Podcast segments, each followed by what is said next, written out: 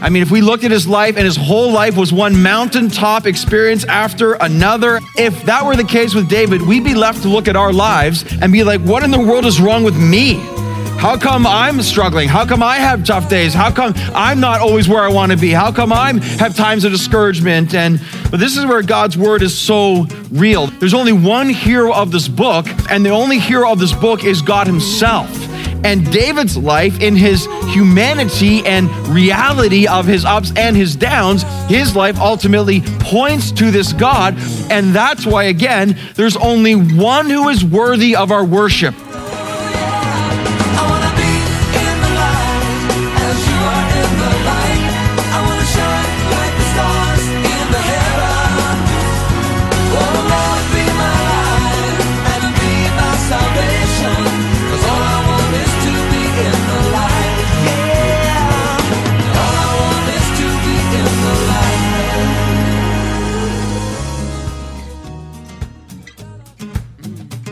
Good day and welcome back to Live in the Light. We're thankful that you have joined us in the middle of our series entitled The Life of David. And as we've been tracking through these great and amazing and powerful stories of a very well known figure in the Old Testament, we're finding our lives resonating with his life as well and finding that God has a lot, a lot to teach us through him.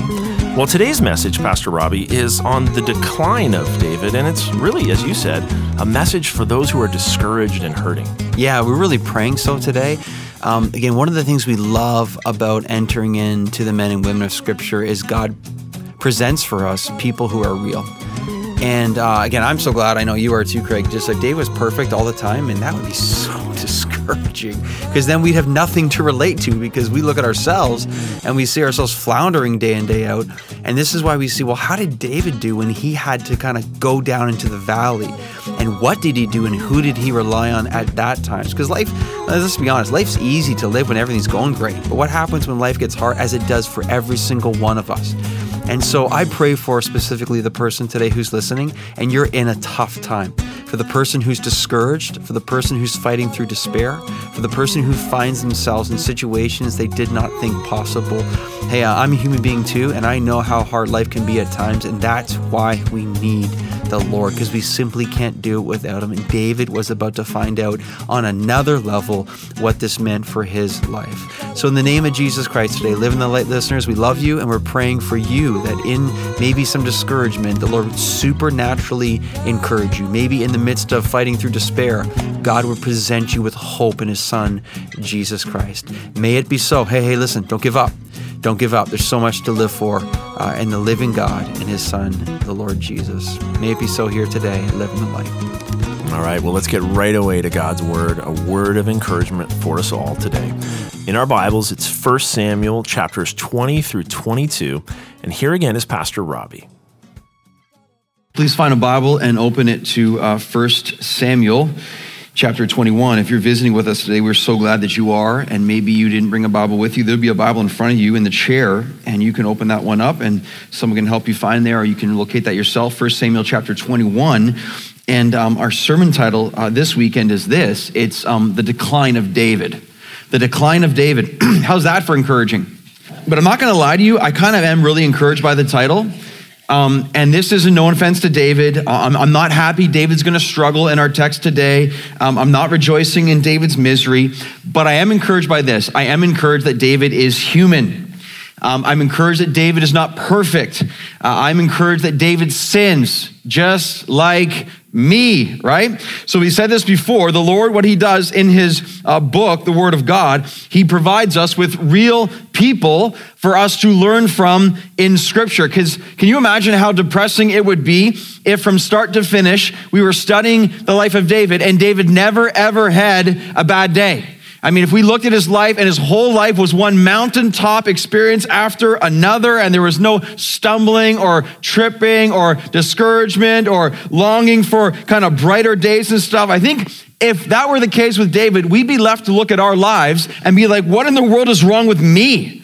How come I'm struggling? How come I have tough days? How come I'm not always where I want to be? How come I have times of discouragement? And but this is where God's word is so real. This is where um, there's only one hero of this book, um, and the only hero of this book is God Himself. And David's life, in his humanity and reality of his ups and his downs, his life ultimately points to this God. And that's why, again, there's only one who is worthy of our worship. Uh, that is the Lord God Almighty, uh, Jesus Christ, and of course, the power of the Holy Spirit, Him as well. Only God is worthy to be worshiped. And so that's why we don't worship a man in David, but we worship God. And literally, uh, God is, is worthy to be uh, worshiping the ground that he walks on. It is right that we uh, worship him and fall to our faces to the ground because the Lord is awesome and he deserves all of that. This is why we're here. This is the reason we gather here, even now, the purpose of the church to give glory to the Lord. But this is awesome. Do you know this? That our God never, ever has a bad day. That's awesome. He never, ever has a bad day because he's perfect. He's, he's perfectly in control. He's never stressed. He's never worried. He's never down in the dumps. He's, he's always perfect. Again, another reason that we worship him. But did, did you know this? Because our God is so gracious and so generous, he has provided a way to have full access to him through his son Jesus Christ, that for anyone who believes in him and is saved by grace through faith in him, that we too have the hope that one day so soon his son is going to return and we will see him face to face. And then we too, forever and ever, will never again have a bad day. Woohoo! I can't wait. Bring it on, Lord, please. That'll be so great. Maybe right now you want to, oh, you want to clap for that too? We have that. That's awesome. That's awesome. That's awesome. Love clapping in church. And in fact, that truth is so awesome. You can turn to your neighbor right now and say, Can't wait for that day. Can't wait for that day. Go ahead. Can't wait for that day. And isn't that, isn't that so awesome? Like David had so many bad days and we're encouraged, but God never has a bad day. And David looks to God and we look to God and we say, Lord, wow, that is going to be a good day. That will be a good day where there just aren't any more bad days. But in the meantime, there are some bad days, aren't there? And in the meantime, then we have to trust and look to our God to say, how do we live through these bad days? And that's why we have examples like David, because we learn from David the good days and the bad days of how we are to live. And so, in many ways, in our text today and last week as well, but especially now in our text today, David's life begins to fall apart significantly.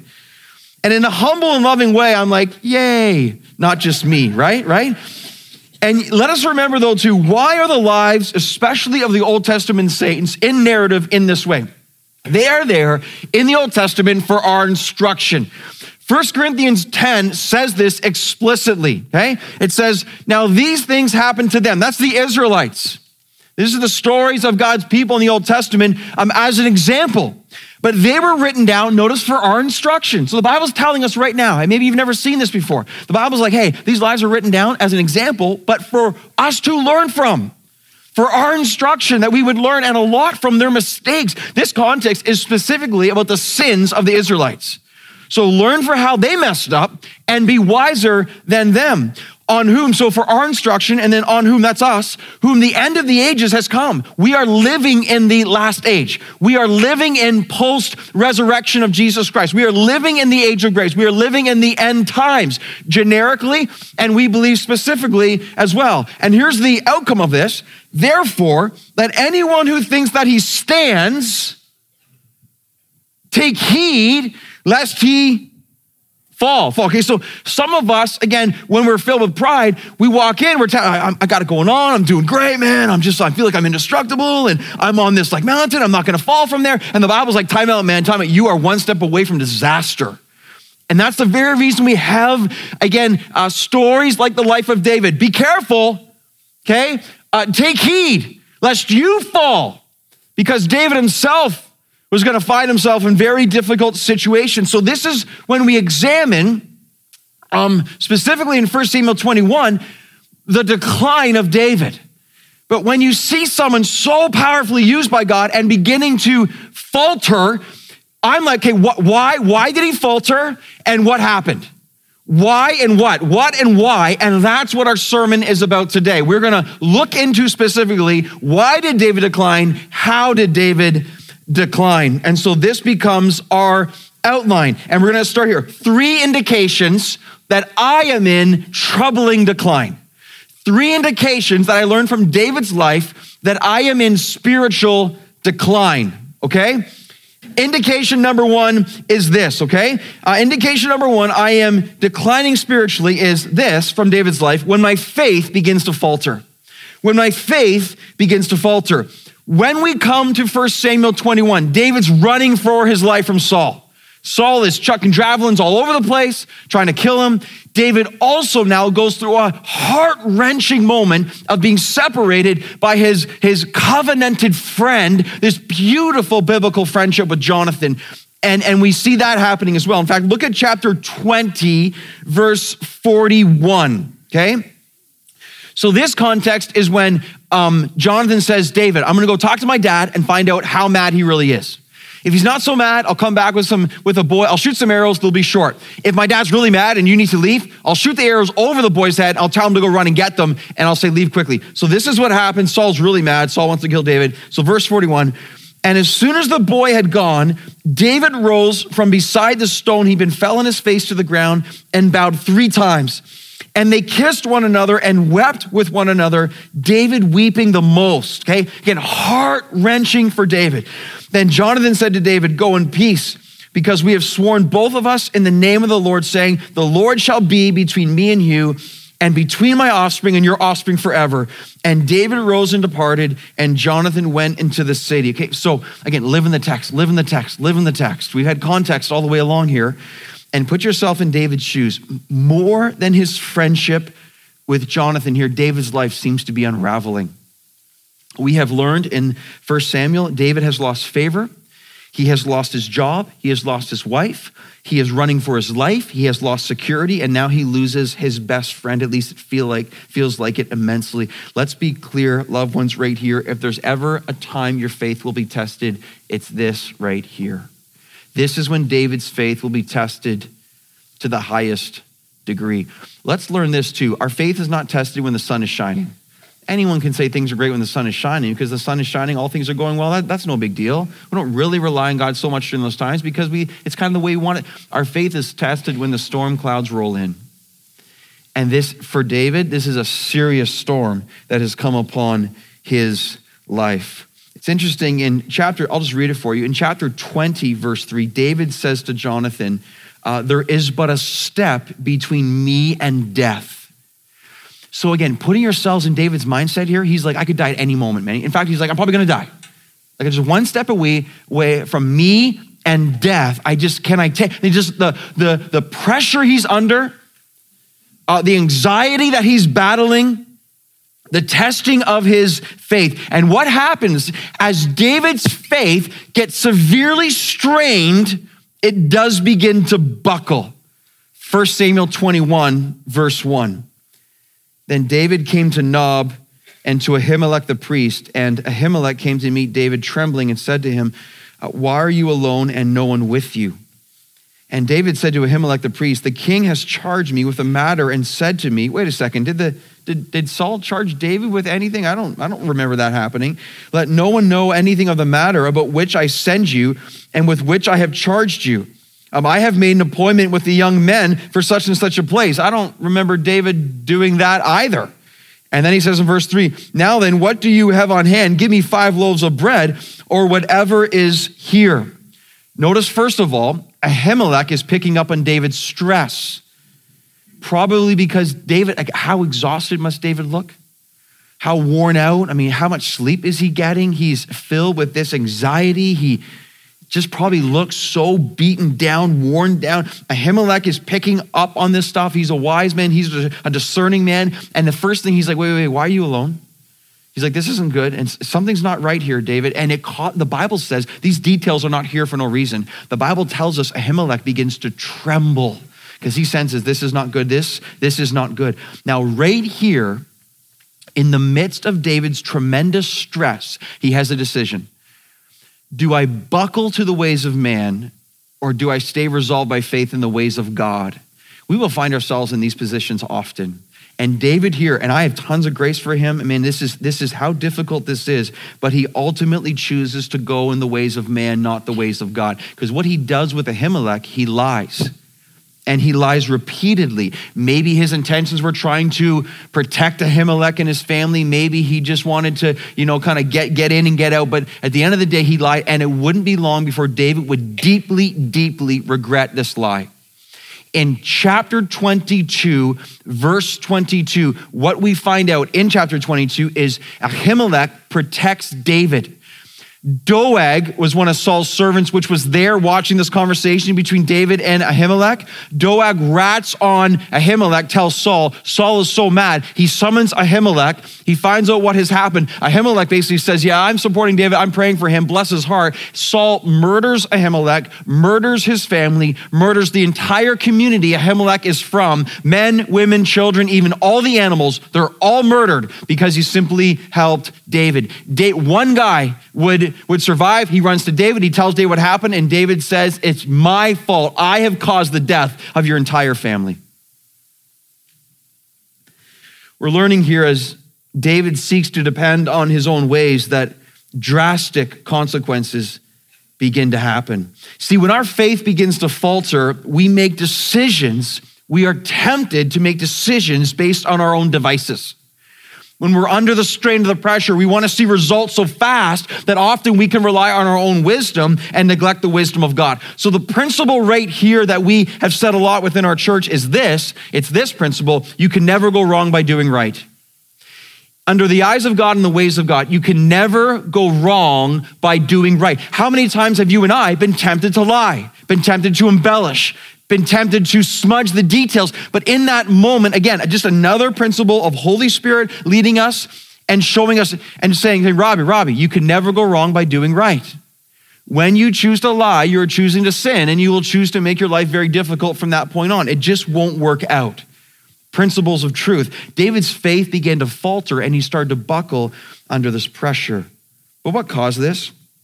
The ultimate cause for David's faith faltering is the circumstances of his life began to become more prominent than the promises of God. I'll say that again. The circumstances of David's life became more prominent to him than the promises of God. The example of this is David was seeing so clearly now the javelins of Saul being thrown at him that he had forgotten the anointing oil of Samuel. The anointing oil of Samuel was a guarantee that David would be king. It was God declaring, Your future is certain, your future is guaranteed. So, therefore, because God has revealed this to you in his promises, you cannot lose. You will be king. It's kind of like Paul was in prison and the Holy Spirit came to Paul and says, You will not die, you will go to Rome. So, whatever happened, Paul knows until he gets to Rome, he's not going to die. He can be beaten, he can be tortured, he can be in shipwrecks. He's not going to die because God says, You're going to Rome. And here is David, but he has forgotten the anointing oil, and all he sees now are the javelins of Saul coming at him. It has caused his faith to begin to falter. Some of us would be like, well, if I had anointing oil in my life, then I could maybe, you know, that would be easier for me than to rely on God. Well, we'll time out a second, time out a second. If you're here right now and you're saved in the Lord Jesus Christ, if you're truly regenerated by the Holy Spirit, that means you have been filled and baptized forever by the Holy Spirit of God. That means that you are now adopted into God's family. That means that you are a child of God, that you can never be separated from God. You are always in His family. You will be carried on to glory. But God starts, God finishes.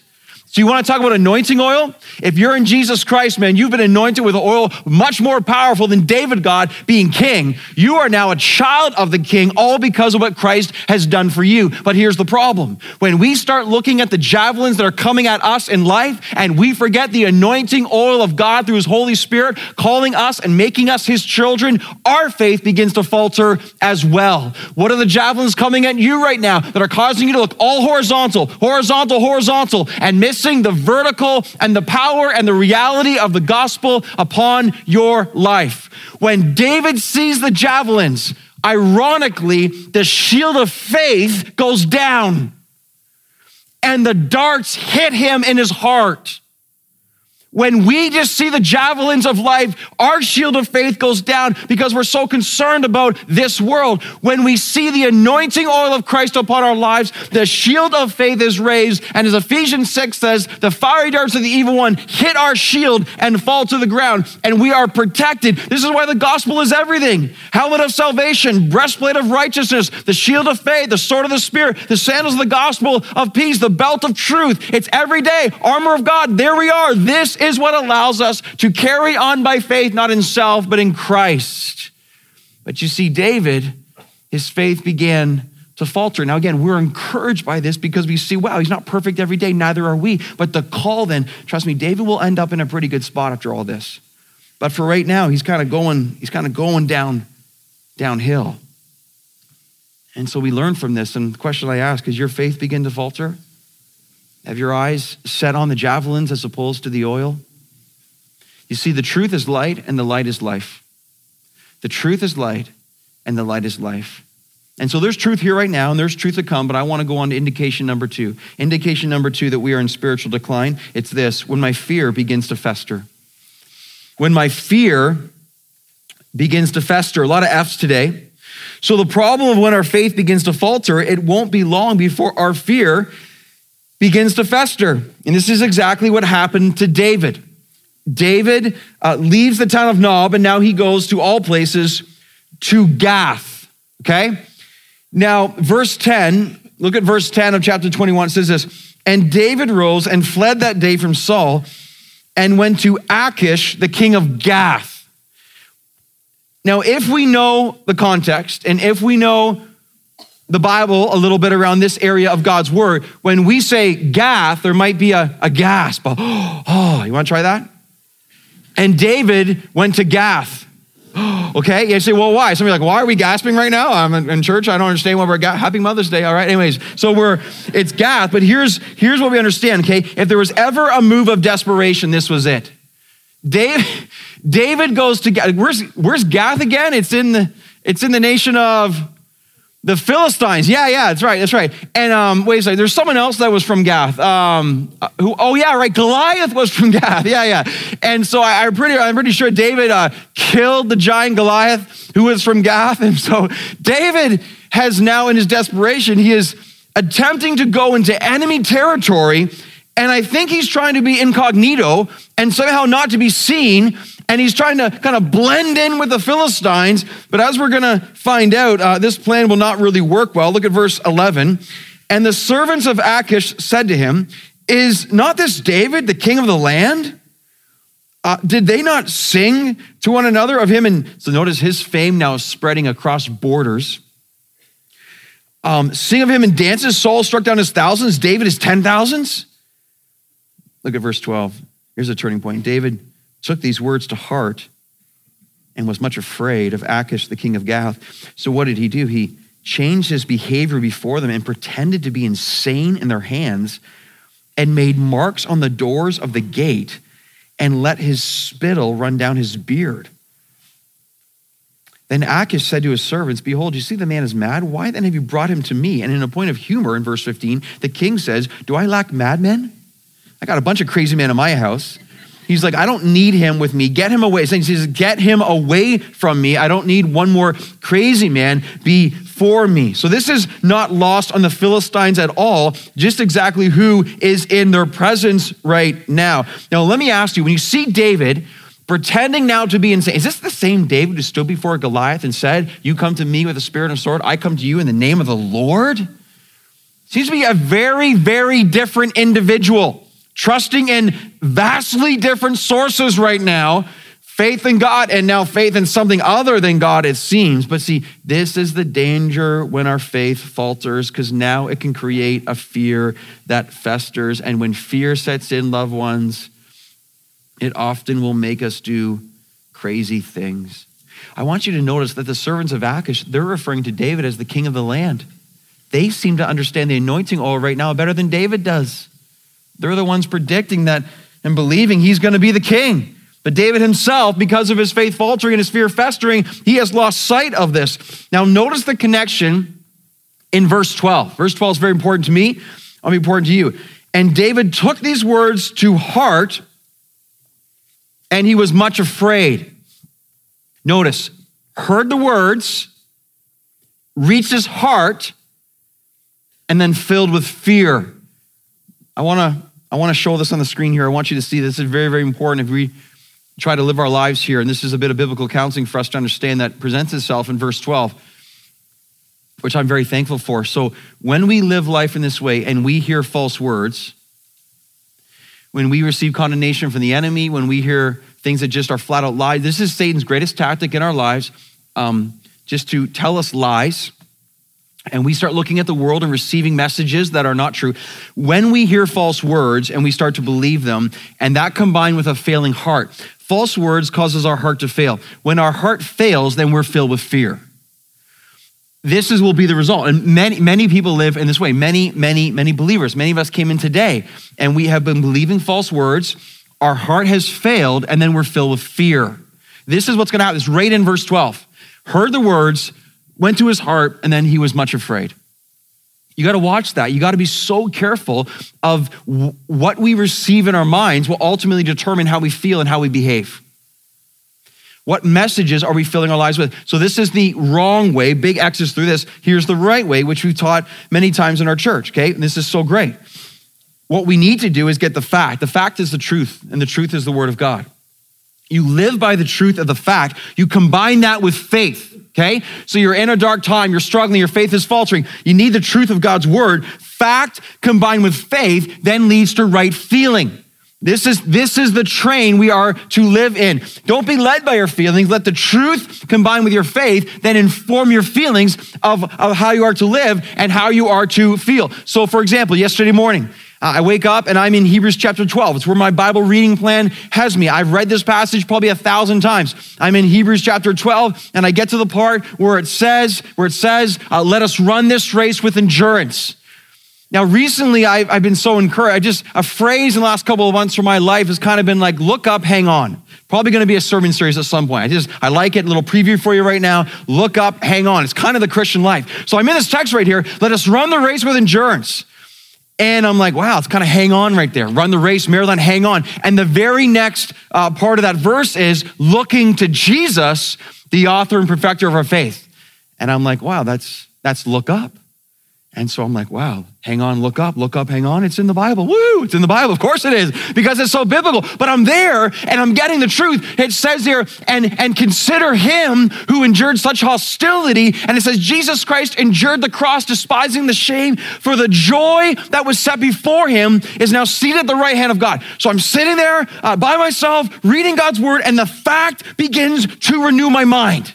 Uh, run this race with endurance. Look to Jesus. It's going to be tough, but Jesus has gone before you for his joy. Faith combines with faith, and the faith starts to uh, uh, run down through my life, and fact and faith. And all of a sudden, sitting at my kitchen counter with Hebrews 12 open, and I'm like, yeah, endure because of Christ. And it literally changes how I feel.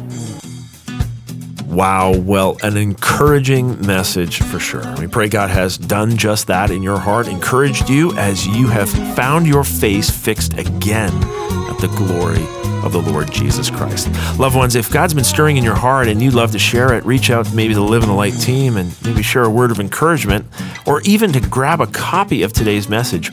Make sure you visit us online at liveinthelight.ca. That's liveinthelight.ca. Or you can phone us up at 1 844 22 Light. That's 1 844 22 Light. Our mailing address in Canada is 500 Great Lakes Boulevard in Oakville, Ontario. Our postal code is L6L6X9. Our prayer is as people are impacted by living the light, they would be renewed in mind, reinforced in faith, and resolved in will to live in Jesus Christ. I'm Craig Turnbull, and on behalf of Robbie Symons, we invite you to join us again next time on Live in the Light.